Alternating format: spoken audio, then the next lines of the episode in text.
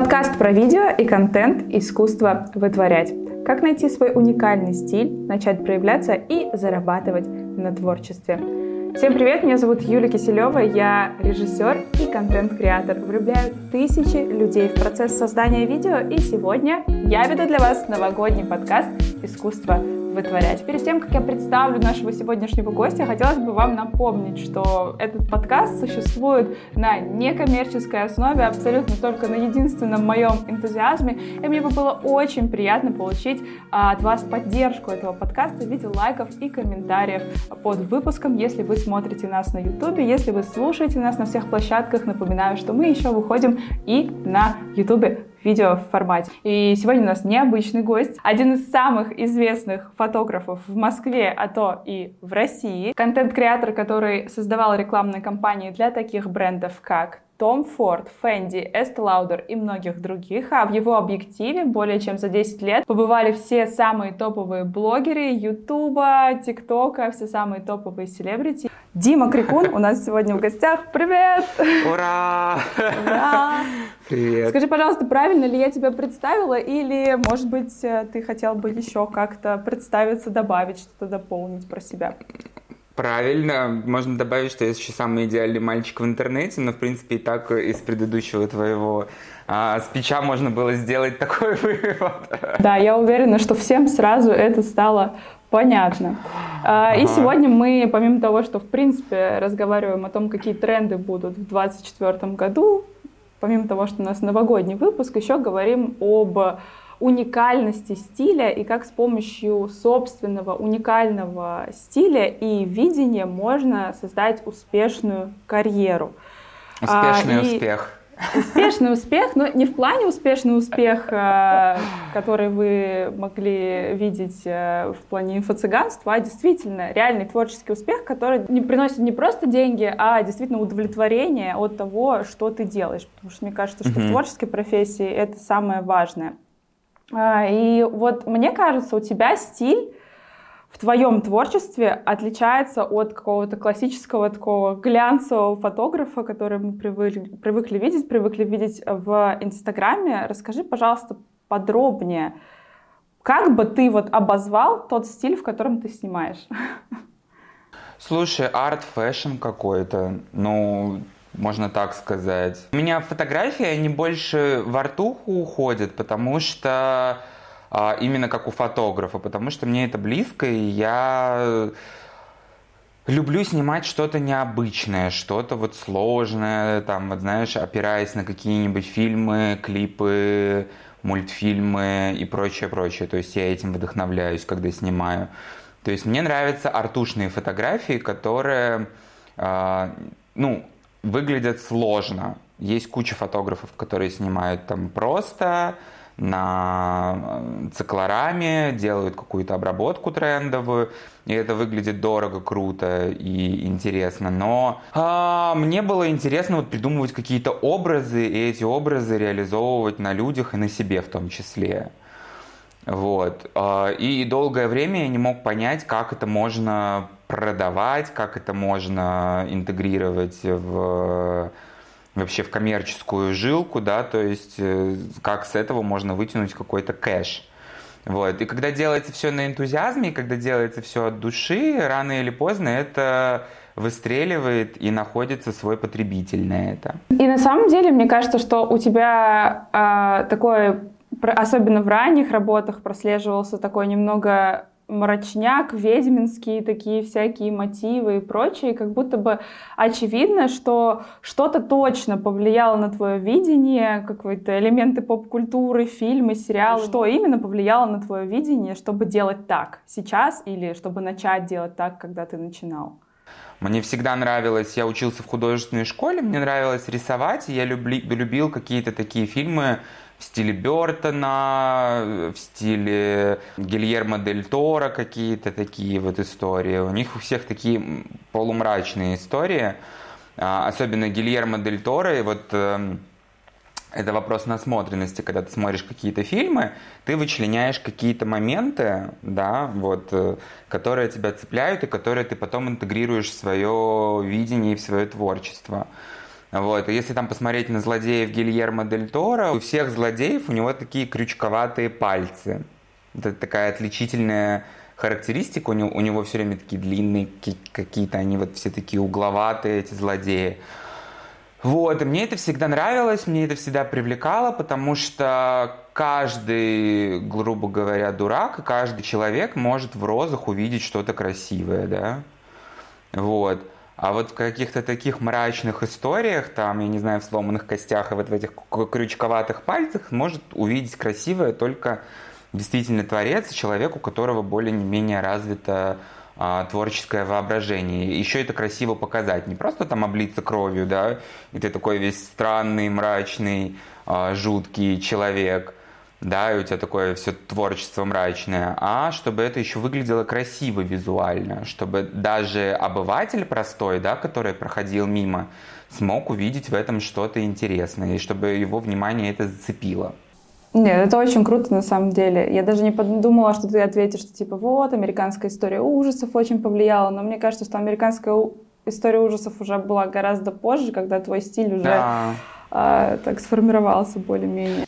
Топ-модель по-американски скорее повлияла, вот сейчас я так могу сказать, потому что у них всегда были такие съемки, и меня всегда цепляли их съемки артовые. Вот к вопросу о продаваемости, да, топ-модель по-американски и арт-фотография, да, как бы казалось Где? бы, да, где, а вспомнить, если их съемки, когда они снимали, там, я не знаю, в гробах, Э, на кладбище «Семь смертных грехов», это же придумать надо было.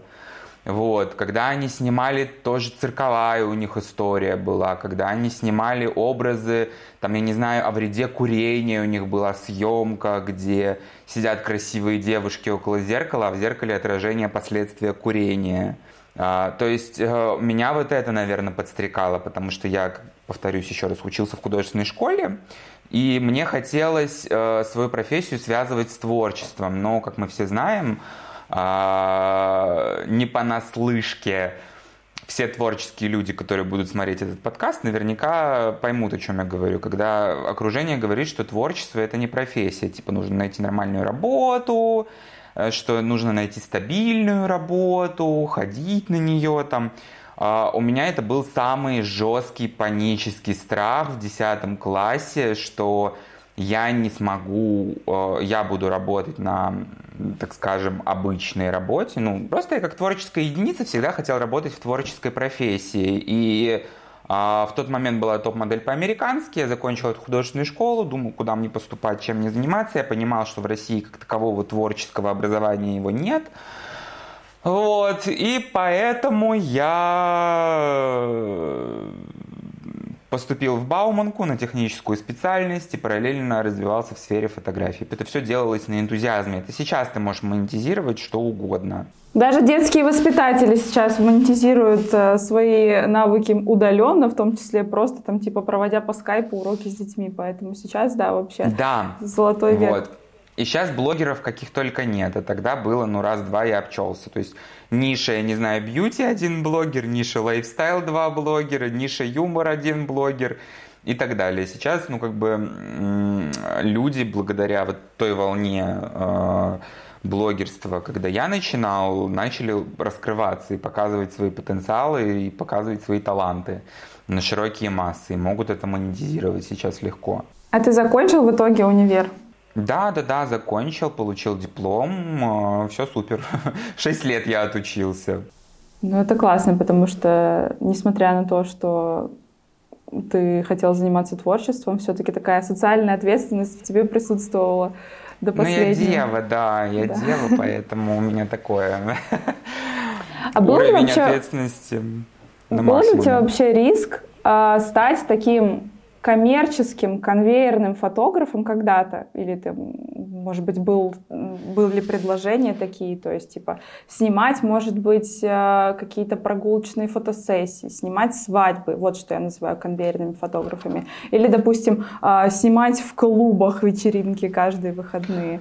Это было ли у тебя было, такое? Это было, конечно, э, когда тебе нужны деньги в моменте. То есть вопрос э, самоценности, он ко мне пришел относительно недавно, лет пять назад, с учетом, что я снимаю 13 лет. Угу.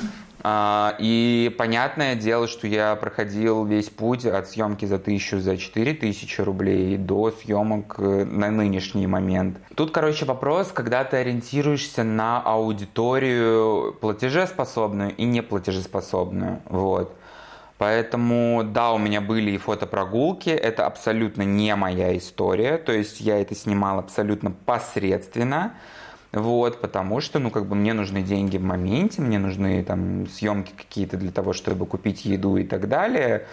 А, и я при этом делал свои вот эти художественные творческие съемки, но мы должны понимать, что художественная творческая съемка не может стоить 4000 рублей. Конечно, там один реквизит а, будет стоить очень дорого.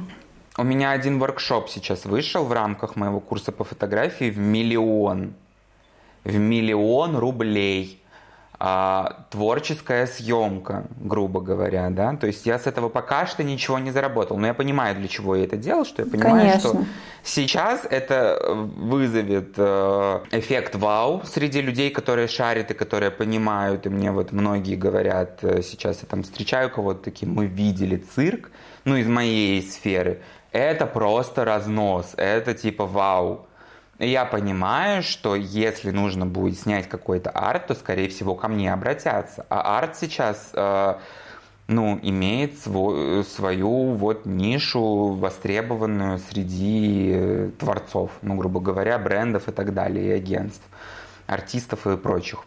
Вот. Поэтому, да, проходил этот путь от съемок за тысячу рублей до съемок за от 100 тысяч рублей, грубо говоря.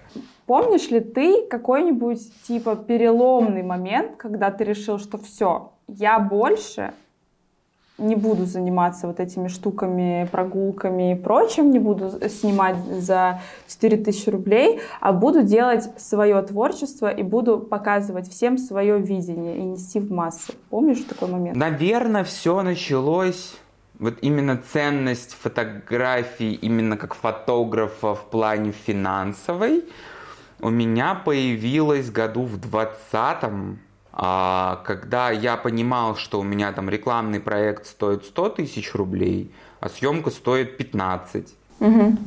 И для рекламного проекта я кайфую, делаю то, что я хочу в своем стиле. А, это один кадр, а для съемки за 15 тысяч рублей это тебе надо поговорить с клиентом, этого клиента найти, поехать бог знает куда, отснять его, обработать потом, поработать с ним, дать ему там эмоции, настроение и так далее. Потом сидеть, обрабатывать фотографии несколько дней. У меня произошел диссонанс в голове в один момент. Казал, хотя казалось бы, да. Я такой, а почему у меня рекламный проект стоит 100 тысяч рублей за один кадр, а съемка, в которой вкладываю намного больше сил, там 10-15 тысяч. И почему у меня проекты покупают, а съемки не покупают. И в 22 году, когда началось СВО и прочее, прочее, когда эти все рекламные проекты отменились, я такой, ну у меня же есть ресурс. И я просто начал снова делать съемки коммерческие, я начал делать снова творческие съемки, снова у меня загорелся этот огонек внутри, и я такой, все, я возвращаюсь в раш, и я снова кайфую от того, что я работаю с людьми. И сейчас я просто это обожаю. Я сейчас настолько сильно преисполнился, я как бы нашел для себя новый виток.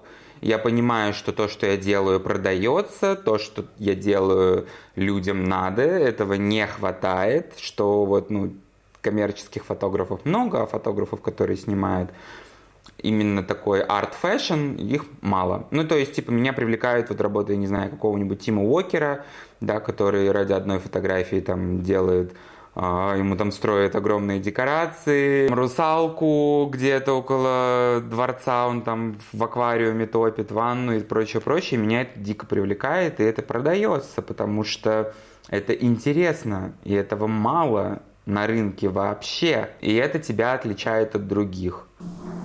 А как э, вообще в твоей творческой деятельности появились видеоролики? Потому что вроде там фото, фото и прочее. Как ты начал именно в тему видео в том числе и вникать? Или это всегда было параллельно?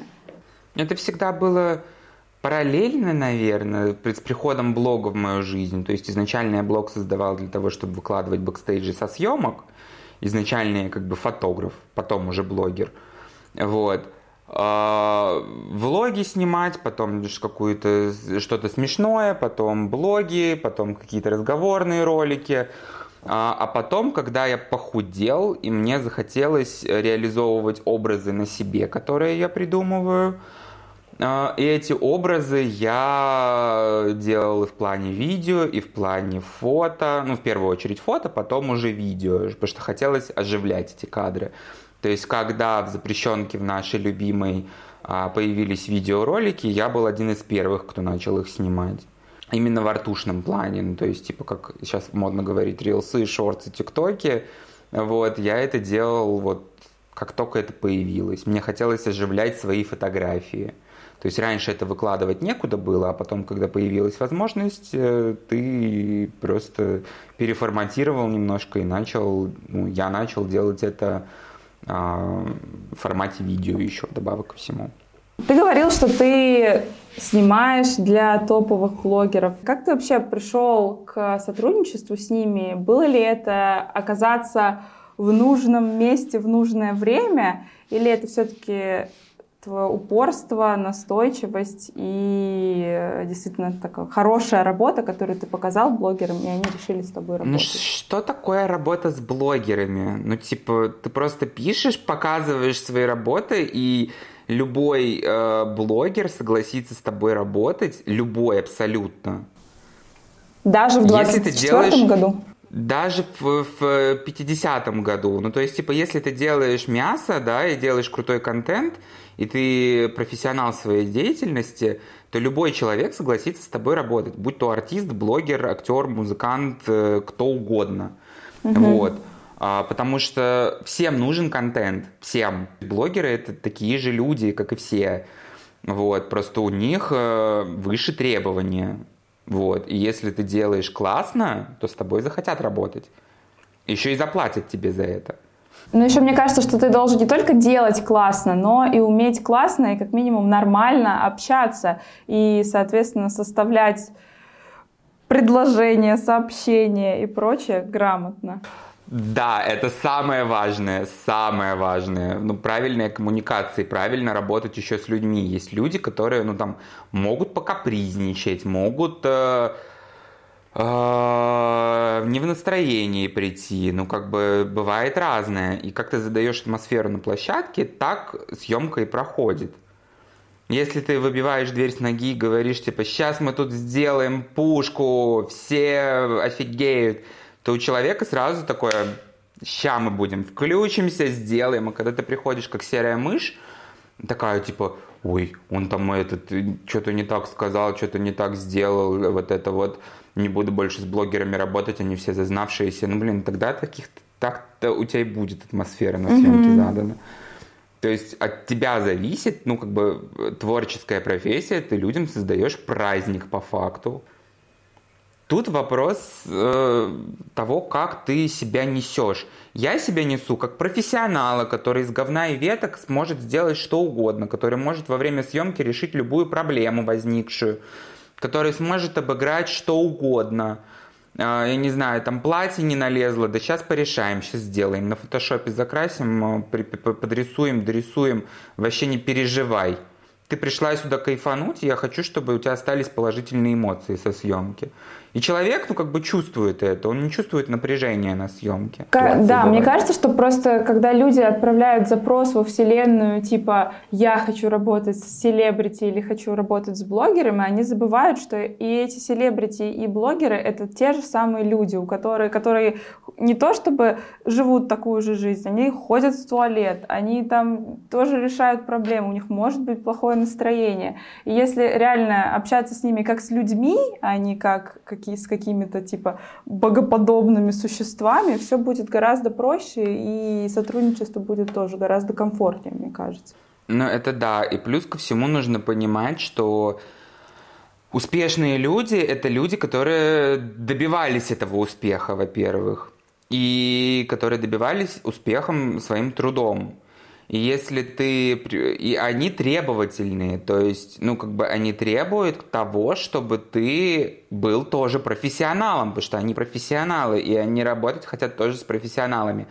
А если ты приходишь на съемку, опаздываешь, профокапишься, там, я не знаю, аккумулятор забыл, флешка потерялась, фотки пропали, ты не в настроении пришел, ты там типа голодный, злой, у тебя там что-то болит – Никого это, ну, в рабочем процессе волновать не должно. Но меня вот, например, не волнует. Ну, типа, болит у кого-то что-то или не болит. Я же хожу с камнем в почке, с болью на съемку, а, на обезболивающих, и никого это не должно волновать, ну, потому что я пришел работать, я за это получаю деньги я должен дать классный результат. И никого не должно волновать, что ты там не поел, что ты пришел в плохом настроении, ты не, вы, не выспался. Но по факту, ну кого это должно волновать? Маму твою, друзей и папу, вот там брата и сестру, а тех людей, с которыми ты работаешь, не должно волновать, э, что у тебя там произошло, ну по факту. И нужно помнить, что ты, э, хоть и субординация должна присутствовать, э, ты должен понимать, что ты сам себе начальник. Ты профессионал, ты приходишь работать с такими же профессионалами. И ты должен быть на равных, при этом соблюдая субординацию. Ты, когда работаешь с селебрити, ты не обслуживающий персонал, ты не класс, да, как грубо там ничего плохого в обслуживающем персонале нету, мы по факту обслуживающий персонал, который э, делает какую-то работу. Вот. Но просто именно вот сама формулировка вот этого, да, ты работник, ты делаешь, ты делаешь свою работу, ты должен делать ее на 100 из 100. Если ты ее делаешь как э, кое-как наперекосяк, то и отношение к тебе такое же будет у людей. Вот ты говорил, что твоим первым блогером, которому ты сделал фотосессию, была Саша Спилберг. Да. А, ты помнишь сообщение, которое ты ей написал? Ну, типа... Хотелось бы с вами поработать, вот ага. мои работы давайте сделаем какую-нибудь с вами творческую съемку, я фотограф. Это был тринадцатый год.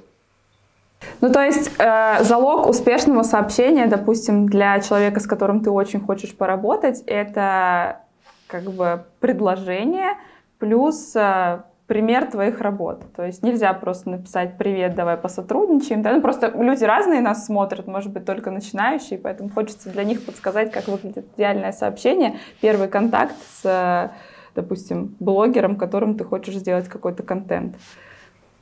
Это типа предложение. Вот, допустим, как бы это выглядело в 2024 году. Я понимаю, что для 2013 года это ага. окей. Мне кажется, ну, во-первых, во-первых, предложить э, поработать, прописать условия сотрудничества, при, приложить парочку своих работ, чтобы это было не на сайте где-то, а не в инс... Э, запрещенные соцсети, да, что мне нужно мониторить профиль, а коллажом, допустим, прислать мудборд, вот, э, что ты хочешь снять. Не просто типа, о, привет, давай поснимаем, а когда это конкретно предложение, э, априори хочется в это вписаться.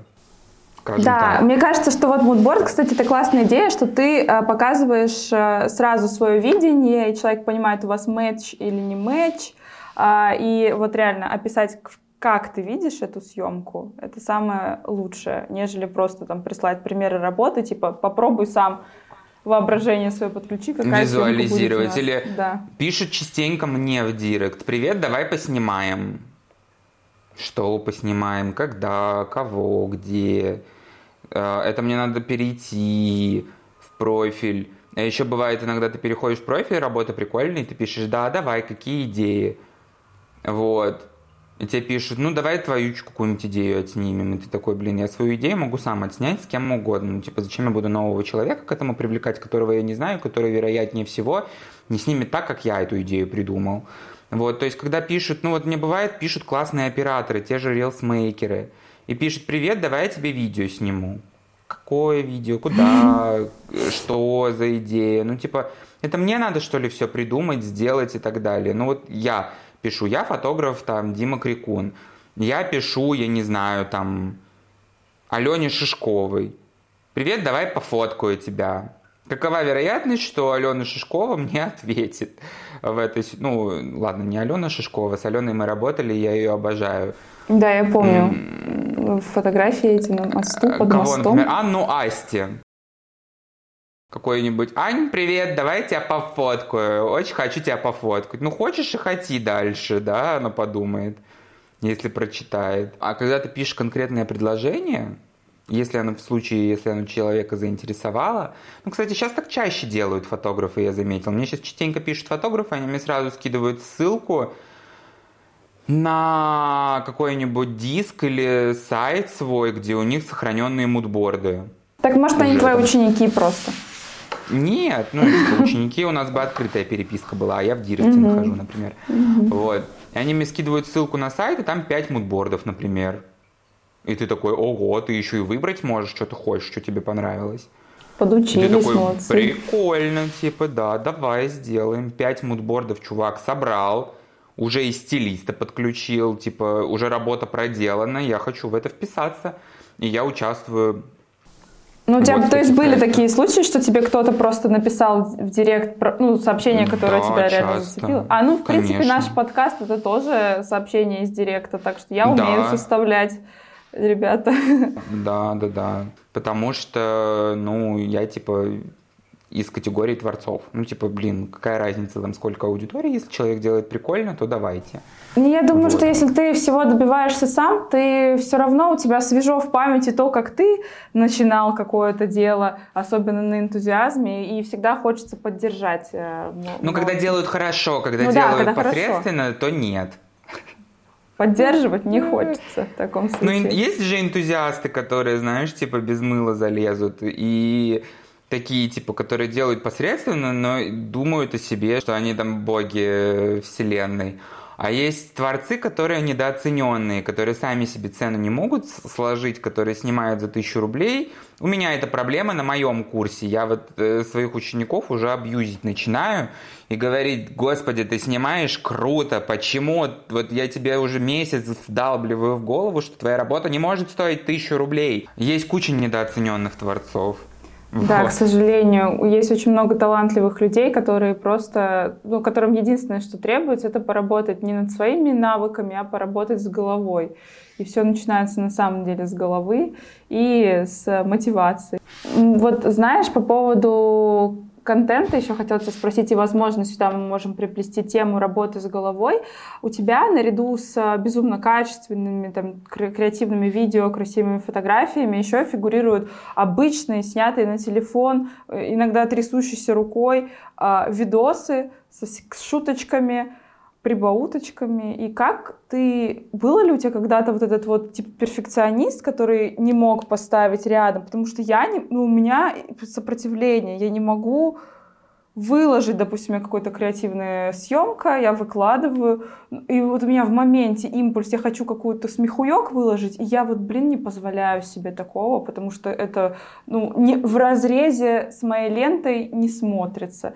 Как ты... у Ой, мне так было? все равно вообще. Всё ну, равно? типа, Всегда было все равно? А, Да, наверное. Ну, у меня был период, короче, у меня был в 2020 году период, когда у меня каждый ролик стрелял на 300 тысяч просмотров, 700 тысяч шутками. У меня был период, когда у меня в сторис были охваты, ну, типа, они выросли с 20 тысяч просмотров до 60, потому что меня каждый видос выстреливал, и каждый видос становился вирусным с моими шутками которые сняты трясущейся рукой против света с- с моими вот, с моим юмором. И я такой, блин, оно все залетело, круто, кайфы, вообще, я такой классный, я так смешно шучу, я молодец. А, Думаю, ладно, вот эти видосы не смотрятся в ленте, думаю, ладно, скрою их, так и быть. И скрыл видосов общим охватом на 4 миллиона а, охватом. Вот, что они не смотрелись, типа, в ленте. И у меня как полетят охваты в одну секунду, вот так, да. Ну, потому что, типа, тут у меня были охваты большие, тут они исчезли резко. И запрещенка наша любимая, э, такая, ну, видимо, он что-то там сделал плохое, и меня закидывают такой в около теневой бан. Вот. И все. И сейчас, ну, типа, ну, сейчас есть возможность удалить из ленты Reels, пусть он будет в ленте рилсов. Вообще пофиг. Сейчас А почему хватит. ты поскрывал? Потому что тебе реально начало казаться, Ну вот, что не визуально, сочетается? визуально, Мгм. типа, не сочетается, но потом я понял, что мне на самом деле было все равно по факту. Вот. Ну, да. да и сейчас, а сейчас, ну, типа, и подавно залетело видео супер. Ну, типа, люди посмеялись.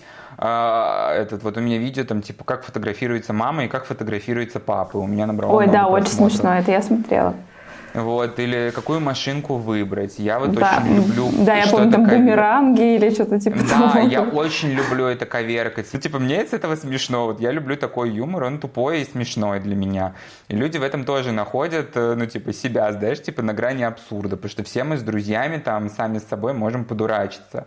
Вот, и это вот такая сатири, сатира, которая, ну, мне прикольно. Типа, или там геодезист, э, который этот, все, все мы мне до сих пор кажется, что геодезисты, которые фотографии меряют, делают, что они фоткают на штатив. Я до сих пор не могу смириться с тем, что они не фоткают. Ну, по факту, по факту фоткают, но не людей. Ну, да. вот. Землю. Я снял тоже это видео, да. Снял это видео, оно тоже залетело, потому что все ну, ассоциируют себя с этим. Вот. И, ну, не сочетается в ленте, ну и пофиг. Но зато ты просто живой чел, который тоже может подурачиться. Вот. Мне кажется, в этом-то как раз, вот меня, я сейчас словила инсайт, что в этом-то, наверное, твой феномен и преимущество, потому что поэтому так тебя люди и любят, потому что ты не боишься быть настоящим, а вот э, некоторые чуваки иногда типа меня с э, включающимся периодически синдромом самозванца, типа, блин, не сочетается в ленте. Я вот, может быть, даже Ну и кому это, разговора... кто это, за, кто это, кому это вообще до этого есть сделано, ну, не сочетается в ленте. Ну да. Ну, типа, я захожу, и когда я вижу вылизанную ленту, я такой думаю, о сколько на это времени потрачу, да залью-ка я шутку с э, клоуном Баги который вызывает такси, знаешь, типа как бывший. Вот. И это и залетит. И люди, ну, как бы на это и приходят. А потом они видят, что ты еще и можешь, блин, еще ты можешь цирк построить, а еще ты э, сам прикольно выглядишь, и этот. И у меня вот эти видосы смешные, они подтягивают ту артуху, которую я делаю. И люди остаются, потому что они понимают, что ты разносторонний, что ты живой, во-первых, что ты в сторис э, один, там, в ленте другой, что ты многогранен.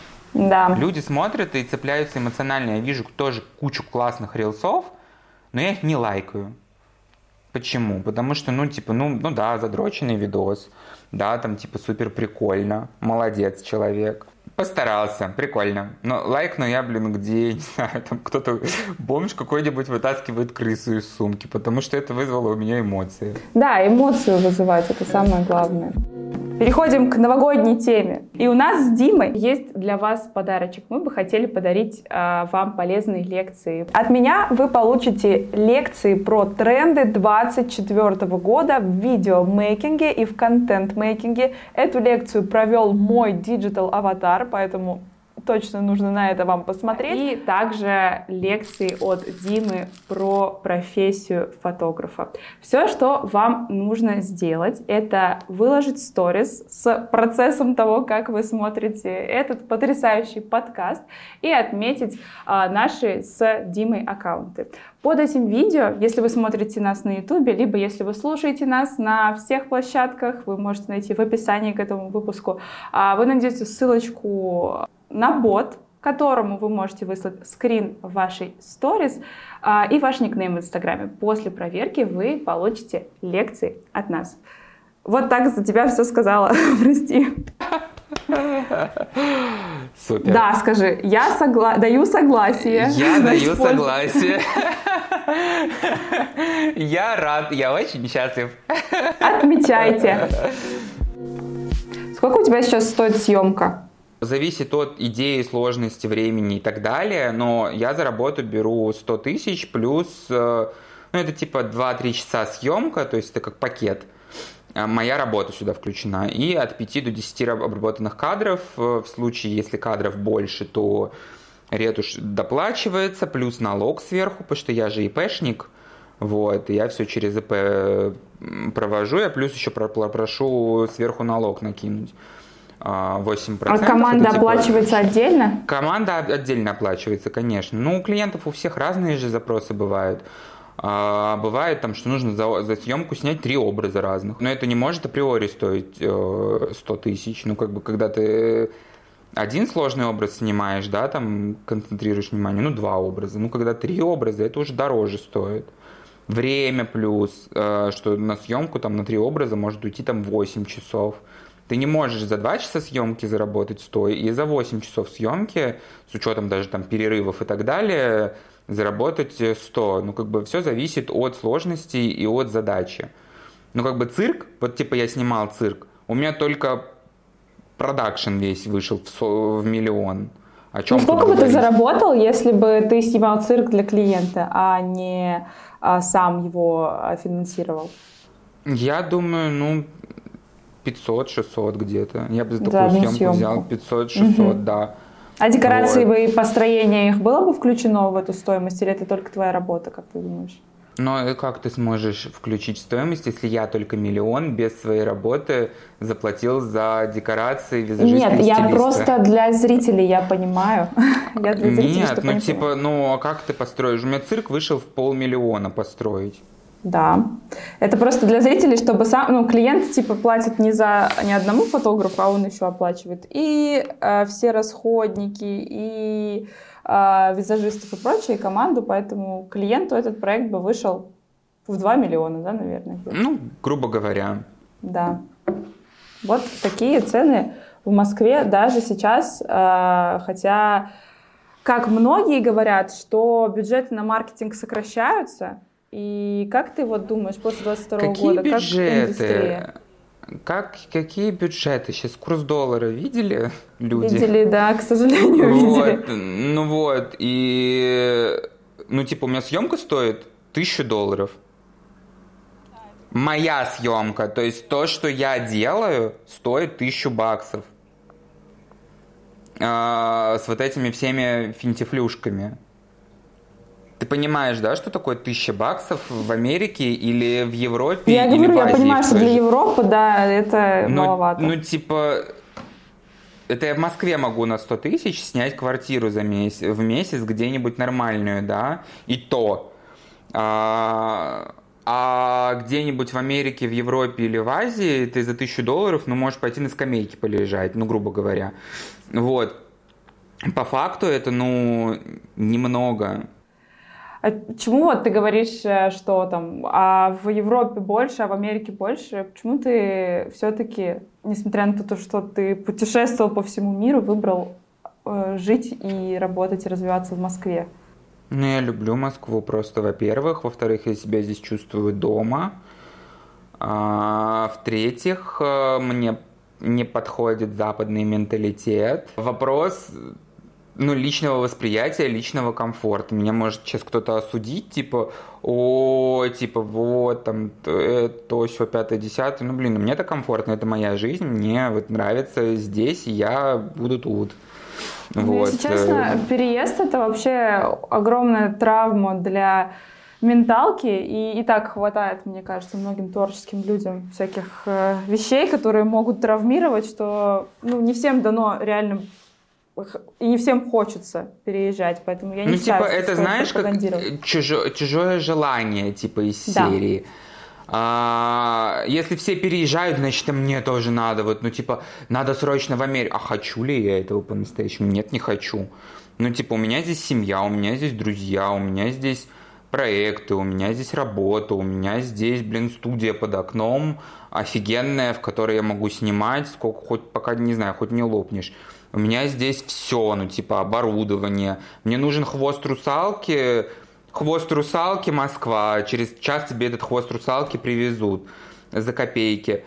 Мне нужно цирк построить, построить цирк. Мне нужно, я не знаю, там, рок единорога на лошадь, рок единорога на лошадь. Кто сможет сделать? И вот это вот все, я не знаю, там пойти к врачу, к косметологу, к зубному, куда угодно – и вот это вот все, ну, типа, нафига? Ну, это не мое желание, короче. Как ты относишься сейчас вообще? Мы в своей школе видеомейкинга развиваем уже больше полутора лет направление нейросетей именно для видео. И они становятся все лучше и лучше с каждым днем. Если раньше это были какие-то кринжовые видосы, то сейчас ты можешь просто написать пару слов, и получается действительно нормальная штука, которую можно даже в промо какое-то засунуть. А как ты относишься именно к нейрофотосессиям, которые сейчас набирают популярность? Видела ли ты такое? Знаешь, конечно, конечно, я же делал такое даже. Ну а, вот, расскажи мне. Отношусь я к этому нормально. Ну, то есть у ну, тебя нет есть... такого, что ты боишься, что когда-то скоро э, это все заменит тебя и прочее. То есть ты как адекватный Такого не человек будет, я понимаешь. Думаю. Угу. Такого, такого не будет. Я думаю, это инструмент, который помогает сделать круче. Ну, типа, мне это помогает, например, то действие, которое делалось раньше несколько часов, сделать за пару секунд. Помогает мне мудборды составлять на съемке. Например, идею какую-то я придумал, а референса нет. И я генерирую этот референс в нейросетке, отправляю клиенту, клиент такой, да, я так хочу. Все, давай делать. Вот, поэтому я с удовольствием вообще всем этими благами пользуюсь. Это блага, ну, типа, кто так говорит? Те, кто не уверен в себе, наверное, и не уверен в своем творчестве. Да, и плюс я считаю, что на самом деле работа заказчика, э, ну, ну скорее всего, если к тебе обращается какая-то компания, это либо какой-то глава отдела маркетинга или кто-то там какой-то пиар-менеджер, их задача — это писать стратегии, а задача там типа SEO этой компании — зарабатывать деньги. Никто никогда из этой компании не полезет в Midjourney, чтобы сгенерировать себе изображение для поста, ну, для поста или для рекламного кампейна, а, потому что это не их работа. Никто из заказчиков, мне кажется, не будет тратить время на изучение подобных. Ну, кто-то будет, наверное. Но это, те, будет, но это же но... не наш, не уровень как бы тех бюджетов, с которыми ты работаешь, мне кажется. Ну да. Кто-то из разряда, кто и так 5000 за видео, за фото платит, тот и будет. А мы говорим все-таки про компании какие-то уже более-менее значимые, статусные. Вот они, мне кажется, все-таки будут искать э, профессионалов, которые в том числе и владеют навыками работы. Ну да. Да, да, да, согласен. И вот мне кажется, если 23 год самый главный тренд все-таки 23 -го года это был нейросети и интеграция нейросетей. Как ты думаешь, что ждет нас в 24 году в плане тренда на контент? Ой, мне кажется, что 24 год будет годом творчества вообще в целом, что будет очень много всего нового. А, что люди уже устали, люди перенасыщены всякими событиями, и вот душа требует у многих э, творчества, будет много, я думаю, классных фильмов, новых релизов, музыкальных артистов новых много появится. И также в плане творчества появятся какие-то, возможно, новые фишки, возможно, вот э, появятся какие-то новые штуки для монтажа, которые будут э, намного быстрее и облегчать существование наше. Вот. В плане фотографии, я думаю, какие-то новые прибамбасы, примочки появятся. Вот. Но я в целом думаю, что 24 год будет годом творчества. Вот, мне почему-то так кажется. Мне просто кажется, что это все становится гораздо проще, и ты действительно прав, и, э, и те инструменты, которые раньше были доступны реально только профессионалам, они сейчас и спокойно появляются в мобильных приложениях, то есть сейчас какой-то просто творческий а, ролик вполне, если ты его качественно снял, можно собрать и на мобильном телефоне, если ты не делаешь какой-то супер 3D да? и прочее. И это просто становится массово. Единственное, mm-hmm. что контента становится так много, что мне кажется, что главный тренд 2024 э, года — это интеграция качество в свой контент, потому что тут охваты будет набирать именно тот, кто а, действительно с умом использует все данные, дарованные ему инструменты. Если мы не говорим про юмор или что-то такое, типа, что вызывает эмоцию, а, мне кажется, что большой объем сейчас курсов по рилсмейкерству и тому подобному. И нужен какой-то естественный отбор, потому что стало так много всяких разных единиц контента, что, возможно, будет упор нужно сделать в 2024 году на качество? А, слушай, качество и сейчас есть. Скорее всего, а, будут котироваться какие-то странные идеи новаторские. Угу. Возможно, что-то появится. Вот в этом году никто не мог ожидать, что нейросети так пульнут. Вот. А, возможно, в следующем году что-то еще более крутое появится, да, какое-нибудь, они еще больше обучатся, эти нейросети, и, не знаю, можно будет делать еще какие-то вообще сверхъестественные штуки, даже будучи простым обывателем. Ну, сейчас уже можно, на самом деле, но может быть еще сверхъестественнее. Да, сейчас, это типа... за год, прикинь, это да. за год. Все. А, да, безусловно, за качеством, но еще и за идеей будет стоять, мне кажется. Не просто типа вот там какие-то модные рилсы со странными переходами, а чтобы это несло еще какой-то смысл. Да, вот. и маркетинговую ценность, если это продуктов касается э, каких-то, потому что мало просто уметь делать красиво, нужно понять, что это должно вызывать в зрителе, какую эмоцию, и, и как это в итоге должно повлиять на продажи какого-то продукта, если мы говорим с точки зрения именно единиц контента для брендов, для каких-то. Да. Отлично. Мне кажется, что это был просто очень сильно крутой разговор про творчество, который многих вдохновит на движение вперед, на движение к своей мечте. Надеюсь, вдохновит на то, чтобы люди перестали бояться писать всем, с кем хотят работать, проявляться. Спасибо большое за компанию. Тебе спасибо большое за подкаст. Всем спасибо. Подписывайтесь э, на канал. Ставьте По... палец вверх. Обязательно ставьте. И не пропустите, что мы ждем ваших сторис. Всех да. с Новым годом! 嘿嘿，拜拜。